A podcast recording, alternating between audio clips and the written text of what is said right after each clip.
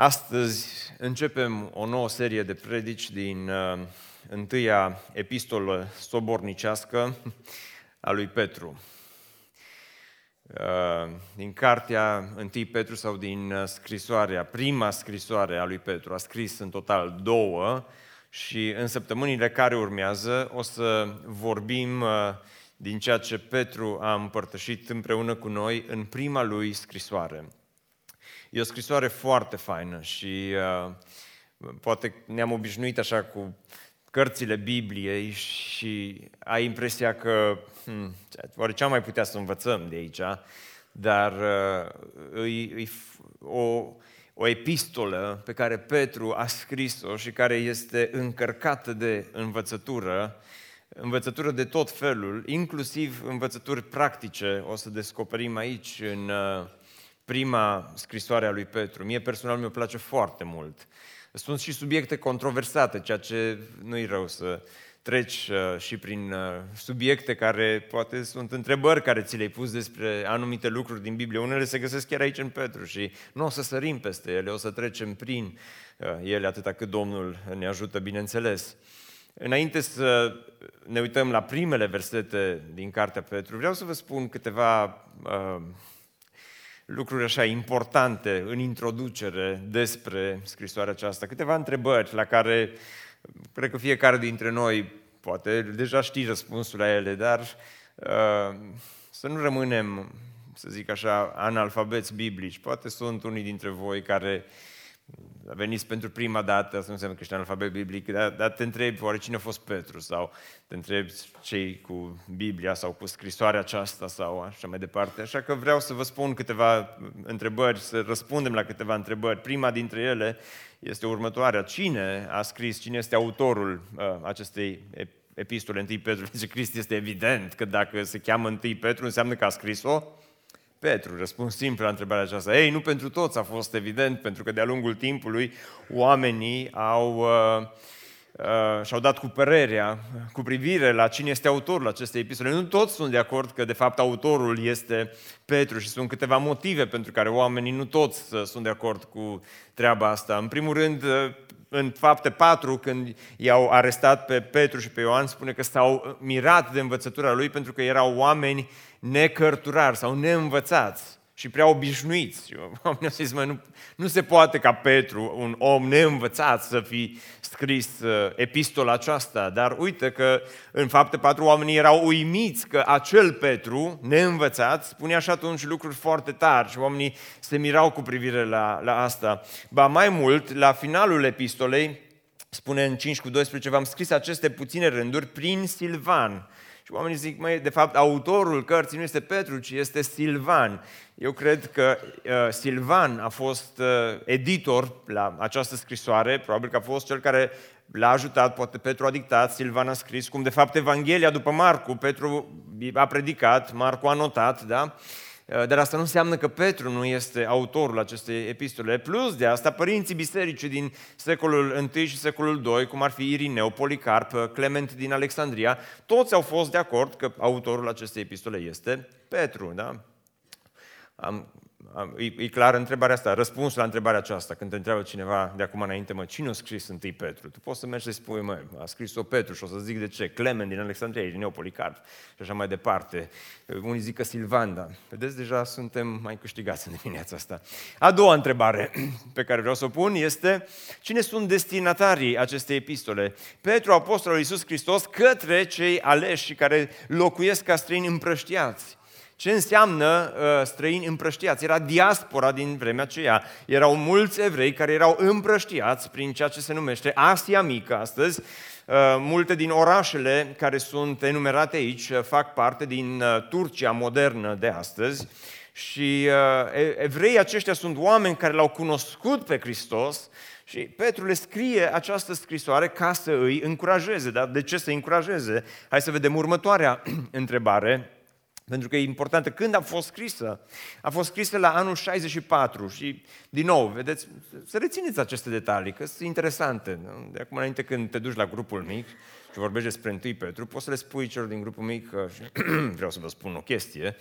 Uh, 1 Petru a fost scris la anul 64. Hai să vă spun ceva ce s-a întâmplat, o chestie foarte semnificativă care s-a întâmplat în anul 64. Uh, domnitor pe vremea aceea era împăratul Nero. Și Nero, uh, la un moment dat, incendiază Roma. De ce o incendiază, numai el știe de ce a făcut un gest atât de radical. Oamenii doar își dau cu presupusul. Unii zic, mai a vrut să uh, scrie, să compună un cântec și atât de nebun a fost încât uh, n-a avut inspirație și ca să primească un pic de inspirație, au zis, hai să pornim un mic incendiu și mulți istorici sunt de părere că Nero a vrut de fapt să uh, pornească doar un micuț incendiu, să se uite așa la incendiu, stătea cu Uh, harpa în mână și vrea să scrie uh, un cântec, ceva care să-l inspire. Eu crezut că, mă, poate un mic incendiu o să mă inspire. Ei, uh, un mic incendiu s-a transformat într-un mare incendiu și Nero a incendiat uh, Roma la anul 64. Alții sunt de părere că Nero ar fi incendiat Roma pentru că a vrut, de fapt, să facă loc pentru un palat mult mai mare pe care să și-l construiască. Nu știm motivul pentru care a incendiat-o, dar a incendiat-o, oamenii s-au revoltat, dar ghiciți ce a făcut Nero după ce a dat foc Romei. Au zis, eu, Nero s-a uitat la ei, nu era pocăit și de a vorbit așa. Uh, zice, să mor eu dacă am dat foc Romei. Și zice, nu eu, zice, ci uh, vorbea ca un adevărat nebun, nepocăit, pentru că era un pic nebun. Mai mult, de fapt. Și istoricii spun asta. Uh, dar Nero s-a uitat la oameni și a zis, de fapt, creștinii sunt cei care au incendiat Roma. Așa că din anul 64, Nero pornește o persecuție groaznică împotriva creștinilor din acea vreme, oameni care îl urmau pe Hristos, acuzându-i uh, în, în mod total eronat pe oamenii aceștia că de fapt ei au fost cei care au incendiat Roma. Și de aici urmează următoarea întrebare. Care este scopul, de fapt, pentru care a fost scrisă această epistolă? A scris-o pentru creștinii împrăștiați, dar de ce erau împrăștiați cei mai mulți dintre ei? Dragilor, erau împrăștiați oamenii aceștia pentru că fugeau de persecuția lui Nero. Pentru că încercau să-și scape viața și persecuția i-a împrăștiat în toate părțile, în special în Asia Mică. De aceea Petru, 1 Petru 1 cu 12 spune prea iubiților, 4 cu 12 de fapt, spune prea iubiților, nu fiți surprinși de încercarea de foc care are loc în mijlocul vostru, ca și cum vi s-ar întâmpla ceva neobișnuit. Oamenii aceștia treceau prin încercări groaznice. De aceea, Petru, și mulți dintre ei erau oameni care au rupt-o cu Vechiul Testament, cu uh, Uh, vechiul legământ, au intrat în noul legământ și aveau frământări lăuntrice, oare e bine, oare nu-i bine, erau, erau, aveau această luptă interioară, nu doar că era persecuția lui Nero care era din exterior, dar mulți dintre ei erau ispitiți, mulți dintre ei erau uh, frământați de toate aceste ispite cu care se confruntau la vremea aceea în lume, în mijlocul persecuției. De aceea Petru le scrie această epistolă ca să-i încurajeze să nu renunțe, să nu se oprească la mijlocul drumului, ci să meargă până la final. Amin. Cam atât a fost introducerea mea despre cartea aceasta, ca să știm câteva lucruri despre 1 Petru. Da? De acum înainte când te întreabă cineva, oare când o fi fost scrisă? A fost scrisă, spuneți voi, la anul 64. Da? Ce s-a întâmplat în anul 64? Nebunul Nero a dat foc Romei. Plus de asta, la anul 64 a început persecuția și Petru scrie, 1 Petru și 2 Petru de altfel, ca să-i încurajeze pe creștinii care erau împrăștiați, creștinii aleși care erau împrăștiați în diaspora. Așa că, acestea fiind spuse, haideți să intrăm uh, în pită, cum s-ar zice. Și uh, haideți să citim primele cinci versete, sunt așa de faine, e foarte faină cartea aceasta și până deschideți voi la 1 Petru, dacă n-ați făcut asta deja, uh, rugămintea mea este să veniți în duminicile următoare, că e, e faină cartea asta. Nu știu cum o să iasă predicile, habar nu am, dar cartea e super faină, se merită să vii, să o asculți, se merită să o citești, se merită să o trăiești și uh, îi, învățăturile, am zis, sunt de tot felul, este și doctrină, sunt și învățături uh, practice, sunt și învățături despre familie, soție, soț, are sfaturi, Petru a fost căsătorit, că dacă a avut o soacră înseamnă că a avut și o nevastă, nu? Uh, așa că nu vorbește necunoștință de cauză, vorbește despre viața noastră de creștini, ce să facem în timpul săptămânii, să nu ne plictisim ca și creștini, uh, vorbește despre încercări, uh, o grămadă de subiecte care, mai de care, mai interesante. Așa că titlul mesajului din dimineața aceasta e ăsta, ca un străin. N-am știut ce titlu să pun serii de predici. M-am tot gândit o săptămână, am zis că mai bine decât să pun ceva așa numai să pun uh, mai bine să vin să vă spun că am tot gândit, așa că poate mă ajutați voi și săptămâna asta aștept sugestii din partea voastră. Da? Haideți să ne ridicăm să citim cuvântul Domnului. 1 Petru, capitolul 1, de la versetul 1 până la versetul 5. Petru, apostol al lui Isus Hristos, către aleșii care trăiesc ca străini împrăștiați prin Pont, Galatia, Capadocia, Asia și Bitinia – după știința mai dinainte a lui Dumnezeu Tatăl, prin sfințirea lucrată de Duhul Sfânt, spre ascultarea și stropirea cu sângele lui Isus Hristos. Harul și pacea să vă fie înmulțite. Binecuvântat să fie Dumnezeu Tatăl Domnului nostru Isus Hristos, care după îndurarea sa cea mare ne-a născut din nou prin învierea lui Isus Hristos din morți, la o speranță vie și la o moștenire nestricăcioasă și neîntinată, și care nu se poate veșteji, păstrată în ceruri pentru voi. Voi sunteți păziți de puterea lui Dumnezeu prin credință, pentru mântuirea gata să fie descoperită, descoperită în vremurile de apoi. Amin. Vă place întâi Petru? E fain. Hai să ne rugăm. Doamne, sunt cuvinte foarte frumoase este o scrisoare, încă o scrisoare foarte frumoasă din cuvântul tău. Și îți mulțumesc că ai păstrat-o pentru noi. Îți mulțumesc că astăzi putem să deschidem această scrisoare și să o citim. Și îți mulțumesc că nu este doar pentru creștinii împrăștiați prin Asia Mică. Îți mulțumesc că este și pentru creștinii împrăștiați prin Europa de Est și Europa de Vest. Îți mulțumesc că este și pentru creștinii împrăștiați prin Oradea, Îți mulțumesc că aceste cuvinte sunt atât de puternice, atât de valabile pentru noi astăzi. Fii slăvit, Doamne, te rog să ne vorbești astăzi și în săptămânile care urmează, te rog să ne deschizi această scrisoare, să o faci vie în fața ochilor noștri, să o faci vie, Doamne, în inima noastră. Doamne, te rog, nu mă lăsa să bolborosesc aici în fața oamenilor, doar niște cuvinte care să fie spuse, ci fă să fie aceste cuvinte pline de viață pentru Biserica Speranța, cuvinte care să îi aducă pe oameni mai aproape de tine, cuvinte care să apropie biserica mai aproape de sfințire, mai aproape de să ne curățim, Doamne, să fim mai asemenea chipului Fiului Tău, Iisus Hristos. În numele Lui Iisus Hristos m-am rugat. Amin. Vă rog să vă așezați.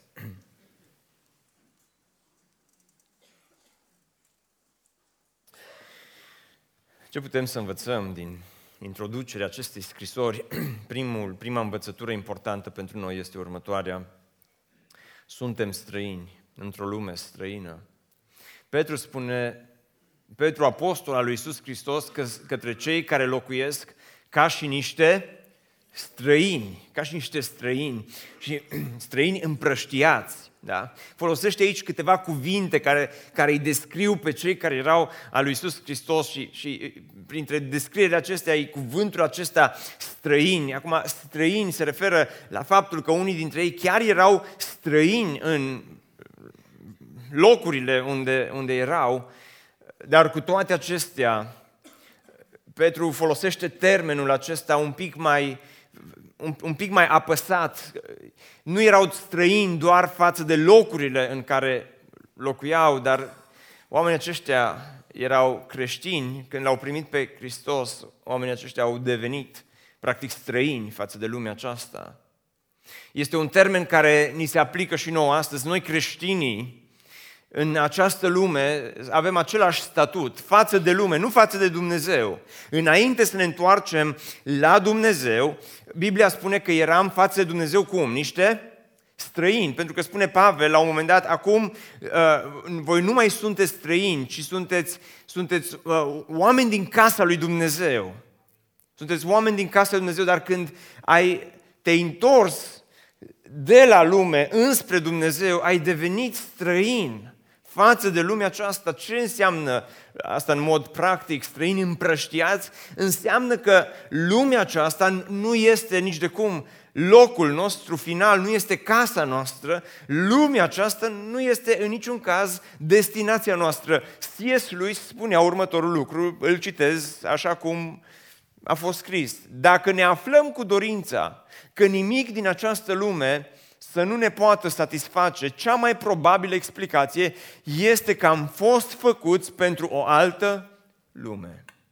Dacă te simți străin în lumea aceasta, dacă simți că nimic nu te poate satisface, dacă simți că în tine oricât de mult acumulezi, oricât de mult primești, oricât de mult câștigi, oricât de mult construiești, oricât de mult ai, dar dacă simți în, în inima ta și în viața ta un gol, în ciuda faptului că ai călătorit mult, dar te simți tot gol, ai, ai mulți bani, dar te simți tot gol, răspunsul este ceea ce cred că spunea C.S. Lewis, noi de fapt nu am fost făcuți pentru lumea aceasta și tocmai de aceea nu avem cum să ne simțim bine în lumea aceasta. Dacă ești creștin și te simți prea bine în lumea aceasta, ai o problemă, poate nici nu ești creștin cu adevărat.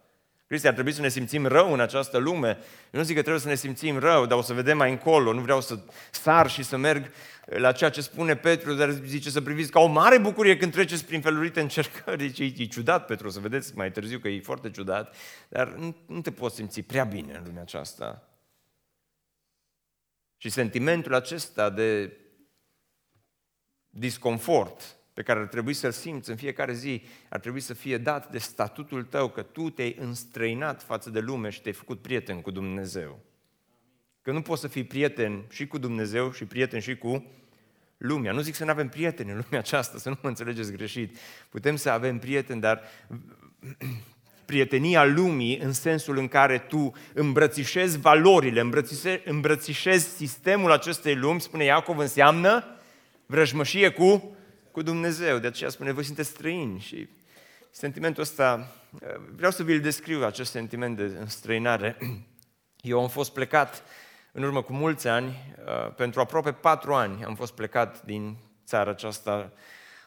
Până atunci am crescut acasă, uh, deci n-am avut nici măcar experiența vreunui cămin sau să-mi fac eu uh, cartofi prăjiți sau ceva singur, ci dintr-o dată a trebuit să am, am mers de aici la câteva mii de kilometri distanță, într-o altă țară, într-o vreme în care tocmai a apăruse work and travel. Eu nici măcar nu m-am dus cu work and travel, ci uh, am, am avut șansa să mă duc să-mi vizitez o parte din familie când toată lumea era nebunită după visul american. Și am mers acolo vară, după aia m-am întors înapoi și pe aia am mers patru ani de zile. Și în patru ani de zile mi-am făcut mulți prieteni, aveam o parte din familie care locuia în America, aveam un confort uh, destul de mare din toate punctele de vedere. Aveam, uh, aveam anumite persoane care mă încurajau să rămân acolo, nu vreau să dau nume, că sunt împreună cu noi dimineața aceasta, dar uh, uh, cu toate acestea simțeam că trebuie să mă întorc acasă. De ce? Pentru că sunt un mare patriot. Glumesc, nici vorbă. Nu acesta, numai Dragnea patriot, eu nu sunt. Uh, nu acesta este motivul.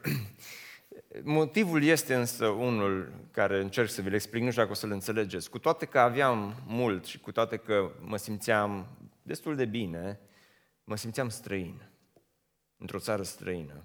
Aveam acest sentiment de ceva nu mă, nu mă împlinea, ceva, cu toate că ajunsesem să vorbesc aceeași limbă ca și ei, care la vremea respectivă o vorbea mult mai bine decât acum, eram toți străini. Cum îmi deschideam gura? Următoarea întrebare, când mă întâlneam cu cineva nou, era Where are you from, exact? De unde ești? Eu mă supăram pe ei de multe ori și le spuneam din New York. My friend. De aceea am preferat să mă întorc acasă, ca să nu mai fiu străin. E, e așa, cu cumplit sentimentul acesta de, de să te simți ca și, ca și străin. În urmă cu, iarăși asta vă mai spun și pe aia mergem mai departe, dar anul trecut, în luna octombrie, împreună cu încă doi prieteni din biserică, cu Vlad și Ghița, am avut ocazia să mergem pentru vreo 3-4 zile în Corea de Sud, o țară foarte faină de altfel, dar în viața mea nu m-am simțit mai străin decât acolo, că nu știam limba lor, nu înțelegeam furculița lor, data viitoare când în Corea îmi pun furculița de acasă, uh, nu, nu înțelegeam mâncarea lor, uh, deși era mâncare bună, uh, dar îmi aduc aminte, într-o, într-una din cele trei zile cât am stat acolo, la un moment dat ne-au dat pe un tip super simpatic, un om extraordinar de bun și de fain, dar care nu știa o boabă engleză și am petrecut toată ziua împreună cu el. Bine, după aia au venit și traducătorii, dar până au venit traducătorii, cel mai tare era când ne-au arătat cum merge mașina singură pe autostradă, asta m-a impresionat, dar când mașina a început să meargă singură pe autostradă și el a adormit, am știut că avem o problemă. Și așa am învățat că atunci când șoferul este obosit și trebuie să uh, și vine să adormă, e bine să-l ții de vorbă. Doar că eu nu știam coreană, ăla nu știa engleză, așa că... Bine, Vlad, după vreo două zile, s-a simțit ca un mic corean acolo. Îi saluta pe toți. Cam samida, habar n-aveam ce înseamnă și ținchi și chestiile astea. Dar uh, el se, nu se simțea chiar așa de străin. Îl suspectez că la origini are neamuri pe acolo. Dar, uh, dar în ciuda acestui lucru, cu toate că a fost fain, a fost o experiență frumoasă, ne-am simțit străini într-o țară străină. Este super proaspătă știrea cu locuitorii de la Ditrău, unde doi din Sri Lanka, doi bărbați din Sri Lanka au fost angajați la o brutărie și ieri a fost mare adunare la primărie pentru că oamenii au refuzat ca acești străini să facă parte din comuna lor și să mănânce acolo. Și am stat în timp ce citeam această știre și am gândit, ce, uite ce tari suntem, că tot să spune că românii sunt cei mai ospitalieri din lumea aceasta. Uh, iac. Uh, ditrău, chiar ditroanii, auzi. Uh, oamenii aceștia, printre altele, au spus lucruri grele. Au spus lucruri de genul nu nu o să acceptăm să vină cineva de culoare de la 5.000 de kilometri distanță să ne învețe pe noi cum să facem pâine.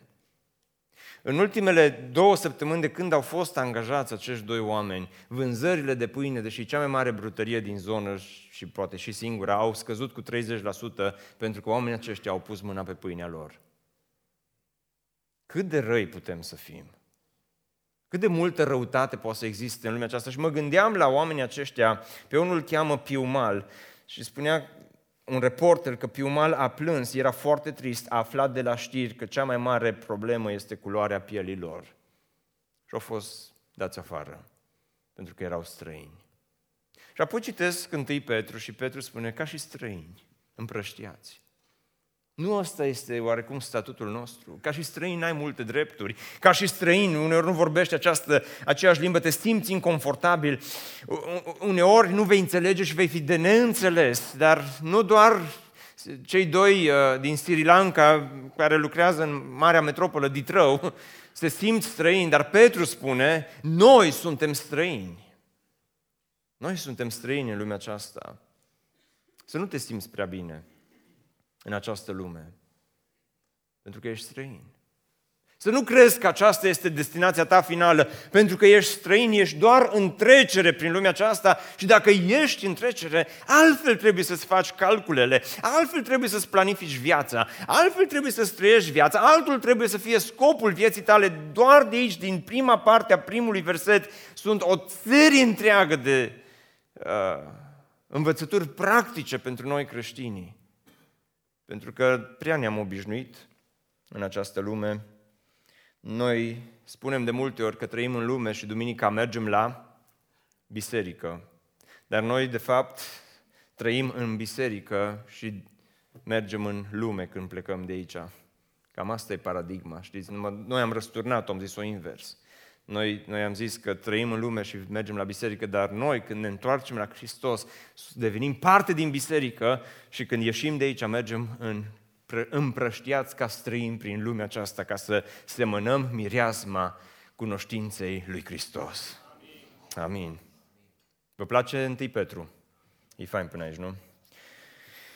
Doi. Suntem, acum urmează partea mai așa predicit, suntem poporul ales al lui Dumnezeu. Nu doar că suntem străini într-o lume străină, suntem poporul ales al lui Dumnezeu, pentru că spune Petru, apostol al lui Isus Hristos, către cei aleși care locuiesc împrăștiați și după aceea continuă și spune în versetul 2, după știința mai dinainte a lui Dumnezeu Tatăl, prin sfințirea lucrată de Duhul Sfânt, spre ascultarea, stropirea cu sângele lui Isus Hristos. Noi aici ajungem să mâncăm, până aici a fost aperitivul din 1 Petru, aici, astăzi, la predica aceasta, ajungem la felul principal și uh, astăzi nu avem uh, doar mâncare ușoară, nu este fast food, astăzi îmi pare rău, uh, dar astăzi trebuie să ronțăim un pic, dacă nu vă deranjează. Și uh, m-am tot gândit la, la versetele acestea, sunt așa de faine și atâta de multă învățătură aici și o să încerc să vă explic uh, pe scurt ce înseamnă ceea ce spune Petru aici către cei aleși. Aleși de către cine? Cine ne-a ales? Dumnezeu. Dumnezeu, spune Petru, va ales și acum sunteți străini împrăștiați prin lumea aceasta. Dar spune că Dumnezeu, suntem aleși da? După știința, că primul verset are legătură cu al doilea verset. Suntem aleși după știința mai dinainte lui Dumnezeu. Vă rog să observați că întreaga Trinitate este prezentă în versetul acesta. E prezent Dumnezeu Tatăl. E, e prezent Duhul Sfânt. Este prezent Isus Hristos. O, ce mare e Dumnezeu! Cât de măreț este Dumnezeu! Întreaga Trinitate, Petru, în un om ușor neînvățat, au zis cei din fapte 4, în primele două versete, reușește să cuprindă întreaga Dumnezeire, întreaga Trinitate. Și spune că Dumnezeu Tatăl a făcut ceva după știința mai dinainte, sau după preștiința lui Dumnezeu, cum spune în noua traducere. Ce înseamnă lucrul acesta? Ei, unii zic următorul lucru. Înainte să facă Dumnezeu lumea aceasta, Dumnezeu s-a uitat pe coridorul istoriei și a văzut că Adam și Eva au, vor păcătui și a decis să-L trimită pe Hristos și până aici suntem toți de acord cu asta, cred, sper. Dar uh, de aici încolo un pic se despart uh, uh, părerile. Și unii zic, Dumnezeu s-a uitat pe coridorul istoriei, l-a văzut pe Adam și Eva, a văzut Hristos cum merge la cruce, a văzut când te vei naște tu, dar a văzut Dumnezeu și că într-o zi tu îl vei alege pe el și pe baza alegerii tale Dumnezeu te-a ales înainte de întemeierea lumii. Și probabil 90% dintre voi în dimineața aceasta uh, sunteți de acord cu ceea ce am spus. Părerea mea este ușor diferită față de cei 90% și o spun cu respect, pentru că eu cred următorul lucru că mântuirea este o lucrare atât de mare și Dumnezeu este atât de suveran, încât Dumnezeu a decis să te aleagă înaintea, înainte de întemerea Lui, nu datorită alegerii tale, ci datorită bunătății și a harului Său. Îmi place doctrina aceasta a suveranității lui Dumnezeu. Îmi place, să, îmi place să mă gândesc la un Dumnezeu care este atât de mare. De, de ce nu-mi place atât de mult prima variantă că Dumnezeu ne alege bazați pe alegerea noastră? Vă explic imediat. Pentru că asta ar submina puțin suveranitatea lui Dumnezeu, cum deja am și spus. În Ioan 15 cu 16, Domnul Iisus le spune ucenicilor, nu voi m-ați ales pe mine, ci eu ce am făcut? V-am ales pe voi. Și atunci când tu îi răspunzi lui Dumnezeu, tu nu îl alegi tu pe Dumnezeu, ci tu răspunzi chemării pe care Dumnezeu ți-o face, cinstei pe care Dumnezeu ți-o oferă. De ce cred că Dumnezeu nu avea cum să ne aleagă neapărat pe baza alegerii noastre? Vă mai dau un argument din Biblie, Roman 3 cu 11 spune Biblia că nu este nici unul care să caute cu tot din adinsul pe Dumnezeu. Oameni buni, care dintre noi avem în noi atâta bunătate? Care dintre noi avem în noi atâta, uh, nici nu știu cum să o numesc, atâta dragoste față de Dumnezeu încât noi să zicem, acum mă duc în căutarea lui Dumnezeu și nu mă las până nu îl găsesc pe acest Dumnezeu. Vreau să vă spun în calitate de pastor, săptămâna, în fiecare săptămână, în fiecare săptămână stau de vorbă cu oameni care știu ce este bine și ce este rău și sunt la răscruce de drum între bine și rău și cei mai mulți aleg răul. Deși le spui care e binele. Săptămâna aceasta am stat de vorbă cu oameni care, în mod intenționat, au ales răul. Răul. Deci știau ce este bine, dar au ales răul și atunci cum să-mi bazez eu? Mântuirea mea pe alegerea mea și pe ceea ce eu pot să aleg. O, oh, da, suntem chemați să răspundem, să-i răspundem lui Dumnezeu. Dar Dumnezeu, spun oamenii, îi alege pe cei care îl aleg. Dragilor, eu sunt aici în dimineața aceasta să vă spun, bazat pe cuvântul lui Dumnezeu, că Dumnezeu îi alege pe aceia care niciodată nu l-ar fi ales pe el, pentru că n-ar fi avut puterea să facă lucrul acesta. Și dacă Dumnezeu te alege, dacă Dumnezeu te mântuiește, dacă Dumnezeu l-a trimis pe Fiul să moară pentru noi, n-a fost datorită faptului că am fost noi simpatici, ci a fost datorită faptului că Dumnezeu este bun, are har har și este plin de îndurare față de noi. Binecuvântată să fie doctrina aceasta a alegerii lui Dumnezeu.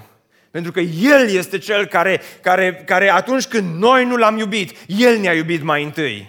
Atunci când noi nu l-am ales, El ne-a ales mai întâi. Atunci când noi nu l-am căutat, El a pornit în căutarea noastră. Atunci când noi am fost pierduți, Dumnezeu a venit plin de har și de adevăr și s-a plecat înspre noi ca să ne scoată de acolo și El a știut asta înainte de întemeierea lumii. Pentru că spune în 1 Petru, în versetul 12, mi se pare, uh, spune cuvântul lui Dumnezeu în versetul 20, că El, Hristos, a fost cunoscut mai înainte de întemeierea lumii și a fost arătat la sfârșitul vremurilor pentru voi, Dumnezeu, dragilor, a știut, s-a uitat pe coridorul istoriei și a văzut că lumea va ajunge în păcat și a văzut că lumea va merge înspre iad și a văzut că oamenii vor fi pierduți. De aceea Dumnezeu a ales înainte de întemeierea lumii să-L trimită pe Hristos în lumea noastră plin de dragoste, plin de har și de adevăr. Vreau să vă spun ceva, nu sunt nici calvinist, nici necalvinist, vreau să fiu biblic în primul rând și să vă spun ceva, ceea ce vă spune Biblia. Restul sunt doar teorii. Sunt doar teorii. Dar eu cred din toată inima că Dumnezeu este Cel care ne arată harul Său și mântuirea Lui în ciuda a ceea ce suntem noi și datorită a ceea ce este El. Deci, dar bun, atunci lucrurile, noi nu avem niciun rol. Oh, stați puțin, nu vă grăbiți că versetul 1 are legătură cu versetul 2. Cred că sunt printre cele mai grele versete din Petru, sincer, ca să le putem înțelege, dar, dar, dar spune uh, către aleșii care trăiesc ca și străini, după știința mai dinaintea lui Dumnezeu Tatăl, ce face Tatăl? Te alege și îți oferă ocazia să fii mântuit prin sfințirea lucrată de Duhul Sfânt. Dar observați ce face mai departe.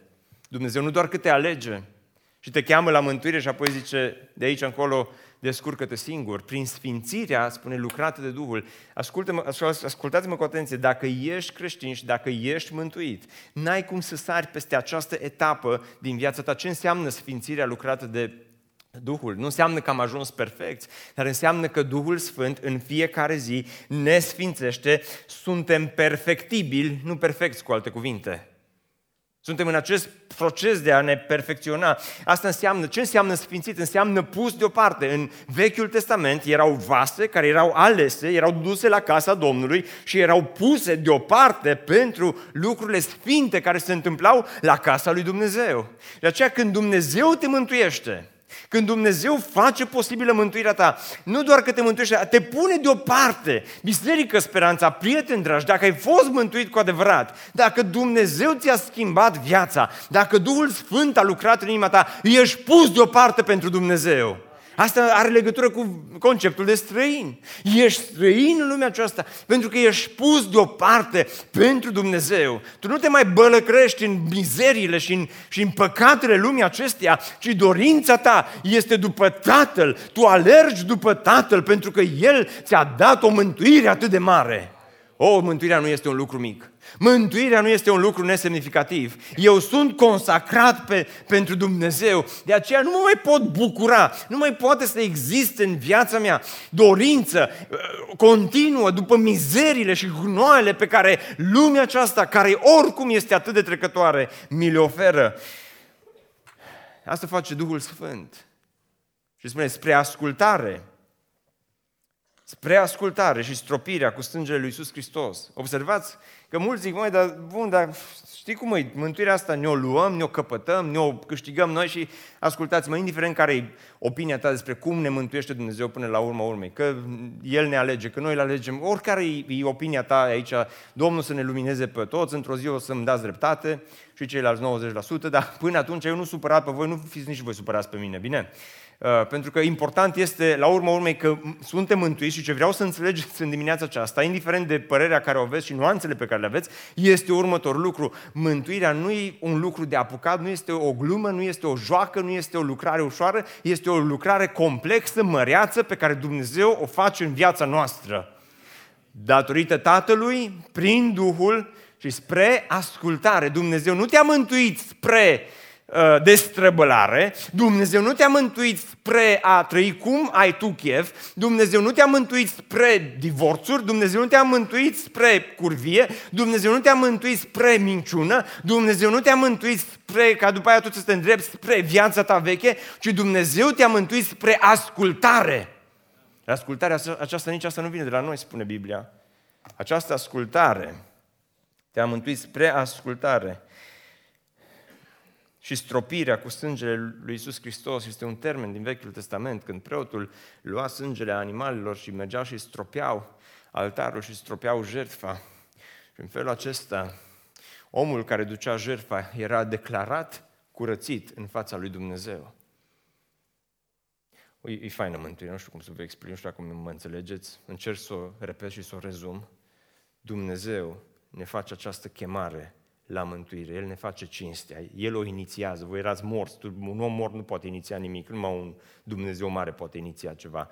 El vine înspre tine, aleargă înspre tine și spune, vreau să fii copilul meu, vreau să fii mântuit. Tu îi răspuns lui Dumnezeu, după ce ai răspuns lui Dumnezeu, tu vrei să trăiești viața aceasta de creștin împreună cu Dumnezeu prin sfințirea lucrată de Duhul în viața ta, în fiecare zi, tot mai mult. La asta cheamă Dumnezeu Biserica Speranța, la sfințire lucrată de Duhul în fiecare săptămână. Dacă trăiești în păcat, în fiecare zi, întrebarea mea este dacă ai fost mântuit cu adevărat, dacă te bucuri de mizerii, ai fost mântuit cu adevărat, dacă te bucuri de, de, de, de străbălările și de bogățiile și de ceea ce îți oferă lumea aceasta, lucrează Duhul Sfânt în viața ta. Pentru că asta e lucrarea Duhului, sfințirea. Facem fiecare zi să fim mai asemenea Lui, spre ascultare, prin stropirea cu sângele Lui Iisus Hristos, curățirea pe care Dumnezeu ți-o oferă în fiecare zi, ca tu să-L asculți, El îți spală, nu, nu ești perfect, de aceea ai nevoie de stropirea cu sângele lui Isus Hristos peste viața ta. În fiecare zi tu trebuie să te prăbușești înaintea crucii lui Isus Hristos și să spui, Doamne, îți mulțumesc pentru o mântuire atât de mare. Uh, ce, ce, uh, ce fain e. Mie îmi place, îmi place cum zice Petru. Îmi place mântuirea aceasta, pentru că și Petru, la, în versetul 3, nu se mai poate abține și spune, binecuvântat să fie Dumnezeu Tatăl nostru Iisus Hristos, pentru că adevărata doctrină întotdeauna duce înspre doxologie. Ce înseamnă doxologie? Închinare. Când te uiți de așa mântuire, nu mai îți pui întrebări. Eu nu pot să mă uit aici și să mă cer cu voi după aia că suntem mântuiți într-un fel sau altul. Când mă uit la ceea ce spune Petru aici, singurul lucru care mai pot face este să mă uit înspre un asemenea Dumnezeu să spun binecuvântat să fie Dumnezeu, Tatăl Domnului nostru Isus Hristos, pentru că nu suntem morți în greșelile și în păcatele noastre. Asta trebuie să te ducă, închinarea adevărată pornește nu de la scenă, ci de la mântuirea pe care Dumnezeu ți-a oferit-o închinarea adevărată înainte lui Dumnezeu nu pornește din, din sentimente, din muci și lacrimi, închinarea adevărată pornește în primul rând din lucrarea pe care Dumnezeu o face în propria ta viață și după aceea vin și sentimentele și după aceea și plângi și după aceea și tresalți de bucurie și după aceea și ești uimit și zici, Doamne, binecuvântat să fii pentru că nu m-ai lăsat mort. Binecuvântat să fii, Doamne. Aceasta este ordinea corectă. Este lucrarea care Dumnezeu a făcut-o și apoi, și apoi vine ceea ce face Petru aici. El nu se poate abține, el nu cred că a vrut să scrie asta, dar când și-au amintit cât de mare e mântuirea, au zis, numai un pic, o mică paranteză, binecuvântat să fie Dumnezeu Tatăl nostru, Iisus Hristos. Și ultimul lucru care vreau să vă spun este că suntem născuți din nou la o speranță vie. Suntem născuți din nou la o speranță vie. În primul lucru, să recapitulăm, că o să plecați de aici și o să uitați și de anul 64 și de Petru și de toți dar măcar să o idee dacă țineți minte, îți mulțumit. Suntem străini într-o lume străină, da? Al doilea lucru este că suntem aleși de Dumnezeu, suntem poporul ales al lui Dumnezeu, El ne-a ales, El a perfectat mântuirea noastră, o perfectează, dar Mântuirea noastră nu poate fi perfectată aici pe pământ, va fi perfectată când vom ajunge în cer, în slavă, împreună cu El, la o speranță vie, nestricăcioasă, biserică, speranța. O, dacă v-ar putea entuziasma ceva în lumea aceasta, numai acest adevăr din Biblie v-ar putea entuziasma. Ăsta ar trebui să ne facă să mergem și să rupem șantierul BBSO, să-l terminăm cât mai repede, ca mai mulți oameni să găsească speranța via lui Isus Hristos. Asta ar trebui să ne facă misionar pe toți. Asta ar trebui să ne facă să, să, să, să fim generoși, să mergem de aici, să, să strigăm în fiecare dimineață. Primul lucru care trebuie să-l faci nu este să blestem ceasul cu o sunată așa de repede și să spui binecuvântat să fie Dumnezeu Tatăl nostru. Amin.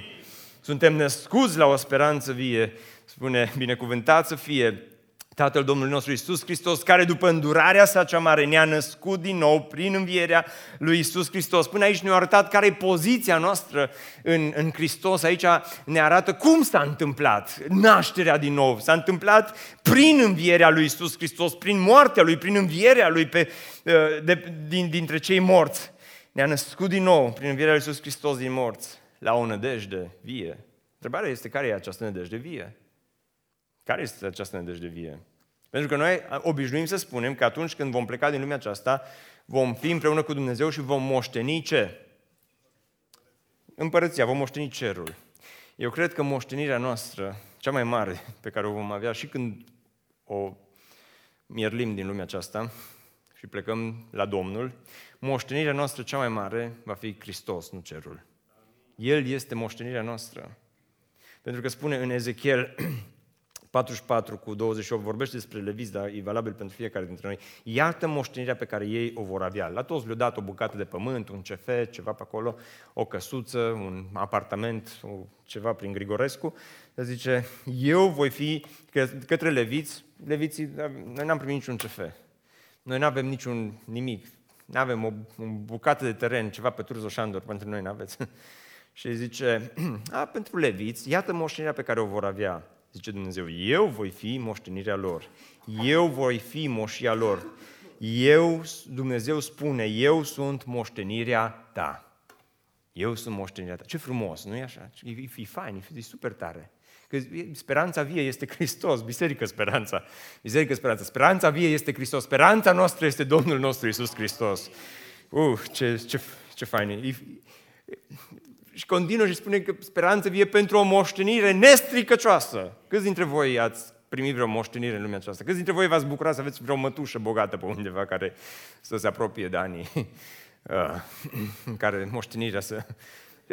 Poate îți, da, îți dorești, mă, să am și o moștenire, să am ceva, să, să, să în sfârșit, să dăm lovitura, că noi toți românii ne-am propus să dăm lovitura, domnule. Că credem că lumea asta e să dai lovitura, când ai dat lovitura, după aia să stai blând locului și toată ziua să stai și să te uiți la stele și la soare în timpul zilei. Dar nu e așa. E o moștenire nestricăcioasă.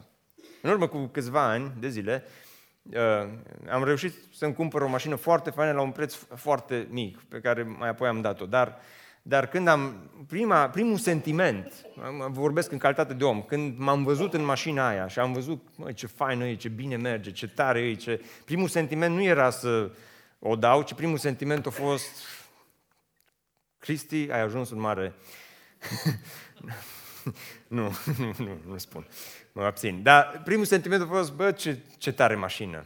Și nu bătea nimic, nu troncănea nimic când ea era, zice că era mașina perfectă, mergea așa de fain, mergea bine, mergea repede, prea repede câteodată, dar uh, am zis, mă, acum că am mașină faină, mă duc la reprezentanță cu ea să-i fac un test. și m-a pus satana, să mă duc la reprezentanță, cu mașina faină, că am crezut că e o moștenire nestricăcioasă și am zis, testați-o. Uite ce cheia, ia-o mă, du-te, testează-o. Și s-a dus, zice, o testăm și vă chemăm mai târziu să vă spunem. Și mă așteptam să mă cheme și să-mi spună ce tare mașină am. Și când m-au chemat, mi-au dat patru foi A4. Patru erau. Patru. Și aici sunt toate piesele care trebuie să le schimbați ca mașina asta să fie perfectă. Și jos scria total 18.000 de lei. M-am uitat la ei și am zis, fia voastră. Serios. Uh, e bună, nu... Ce domnul, ați adus unul, v-am testat-o, dacă asta ați vrut. Vreau să spun că câți dintre noi n-am trecut pe acolo când poate ți-ai dorit să ai o moștenire nestricăcioasă. Ei, toate moștenirile din lumea aceasta sunt stricăcioase. Mi-aduc aminte, odată un frate dintr-o, dintr-o biserică mi-a povestit, bă, ce m-am dus, zice, nu știu ce magazin scump, că nu mă pricep cu magazinele, că eu port cam aceleași haine ani de zile, dar uh, s-a dus ăsta, zice, m-am dus la magazinul ăsta ce mi-am cumpărat un plover, mă, Cristi, ce am dat pe ploverul ăla 300 de euro sau cât o fi fost. Mă zic, nu i-am zis, în mintea mea am zis doar. Ce ai zis în mintea ta? Rămâne în mintea mea ce am zis. Dar, uh, dar zice, dar știi ce s-a întâmplat? Zic, ce s-a întâmplat? Măi, zice, am dus acasă, l-am păturat frumos, nu știu ce. Iarna următoare, zice, era găurit. Eu zic, domnul drept. și bun. da. Zice, l-au mâncat molile. Mă zic, ți-ai luat plover scump fără naftalină? Cine o mai văzut așa ceva, nu? și pute-pute, dar e călduț. uh, și ce l-au mâncat, zice, molile. Zic, asta spune Biblia, eu, ți-ai cumpărat o moștenire stricăcioasă. Îl mâncă molile, îl roade rugina, nu pe plover, pe mașină. Uh, dar tocmai de aia îmi place așa de mult în Genesa. Iar m-am lungit un pic, dar termin. Geneza spune aici, în uh, Geneza 15, Domnul stă de vorbă cu Avram și cu asta vreau să și închei. E așa de fain versetul ăsta. După aceste întâmplări, cuvântul Domnului a vorbit lui Avram într-o vedenie și a zis Avrame, nu te teme, pentru că eu sunt scutul tău și răsplata ta cea foarte mare. Și cuvântul răsplată aici înseamnă moștenire. Dragi creștini, dragi pocăiți, dragi membri BBSO, dragi prieteni BBSO, Mântuirea noastră așa de mare a fost începută de Tatăl înainte de întemerea lumii. Wow! Vezi, zice, Cristi, nu înțeleg. Tocmai de-aia e mare că nu înțelegi. Nici nu trebuie să o înțelegi pe toate. Dacă o înțelegi, în mântuire mică. Dacă cineva o înțelege. A început-o Tatăl înainte ca lumea aceasta să existe. Dumnezeu s-a gândit la tine, te-a cunoscut, te-a știut. Te-ai născut în lumea aceasta. El te-a ales și ți-a ți-a făcut parte de această chemare și ți-a spus, vină după mine și tu ai răspuns chemării lui Dumnezeu. Dacă ai răspuns cu adevărat și ai înțeles că Isus Hristos a murit pentru tine, tu în momentul acela ai în, intrat în procesul acesta în care te poți perfecționa. N-ai ajuns perfect, dar de acolo îți dorești să trăiești tot mai asemenea lui Isus Hristos. Dar de ce mă, Cristi? De ce să trăiesc asemenea lui Isus Hristos? Ca să ce? Ca să ajungi să ai această speranță vie pe Iisus Hristos. Pentru că într-o zi vom moșteni. Moștenirea noastră va fi Hristos. Este Hristos. Eu nu mai stau să mă întreb dacă se va întâmpla. Știu că se va întâmpla, pentru că asta îmi spune Biblia. Hristos este moștenirea noastră și într-o zi vei avea parte de această moștenire nestricăcioasă, neîntinată, care n-a fost dobândită în mod ilegal, pentru care nu vine DNA-ul să te bage la pușcărie, ci este această moștenire nestricăcioasă și neîntinată pe care a pregătit-o Dumnezeu pentru cei care sunt ai Lui. Cristi. Dar cum o să pot eu să țin toate astea? Nu pot, mă, am încercat, dar nu pot. M-am și botezat, dar nu pot. Vin la biserică, dar nu pot. Nici să fac botezul nu pot. Versetul 5. Voi sunteți păziți de puterea lui Dumnezeu. O, ce asigurare ne de Petru.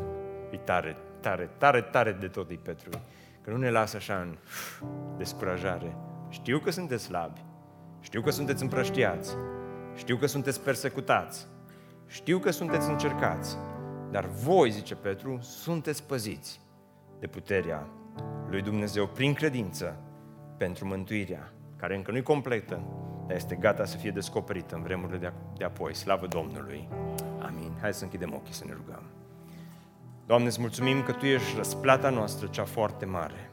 Îți mulțumim, Doamne, că nu avem pe nimeni în ceruri în afară de Tine. Tu ești singurul. În Tine este nădejdea noastră. Îți mulțumesc că înainte de întemerea lumii, Tu te-ai gândit la noi, Doamne. Îți mulțumesc că înainte să încep lumea aceasta, l-ai trimis pe Hristos, ai pregătit un plan măreț de mântuire și îți mulțumesc că mântuirea nu este o lucrare mică, ci este o lucrare mare, este o lucrare măreață pe care Tu, Doamne, o realizezi. O realizezi chiar în dimineața aceasta. Doamne, suntem străini și călători și de atâtea ori avem sentimentul celor din Sri Lanka, avem, suntem într-o lume care se cheamă Ditrău, întreaga lume, Doamne. Este, este, este o lume care respinge, este o lume care te scoate afară, este o, o lume care, care, care este rea, Doamne, și păcătoasă. Doamne, în această lume rea și păcătoasă, păzește-ți biserica. Păzește-ne, Doamne, pe fiecare dintre noi, până când vom ajunge la moștenirea noastră nestricăcioasă. Până când vom ajunge să avem această speranță vie, care este Hristos, Domnul nostru. Amém.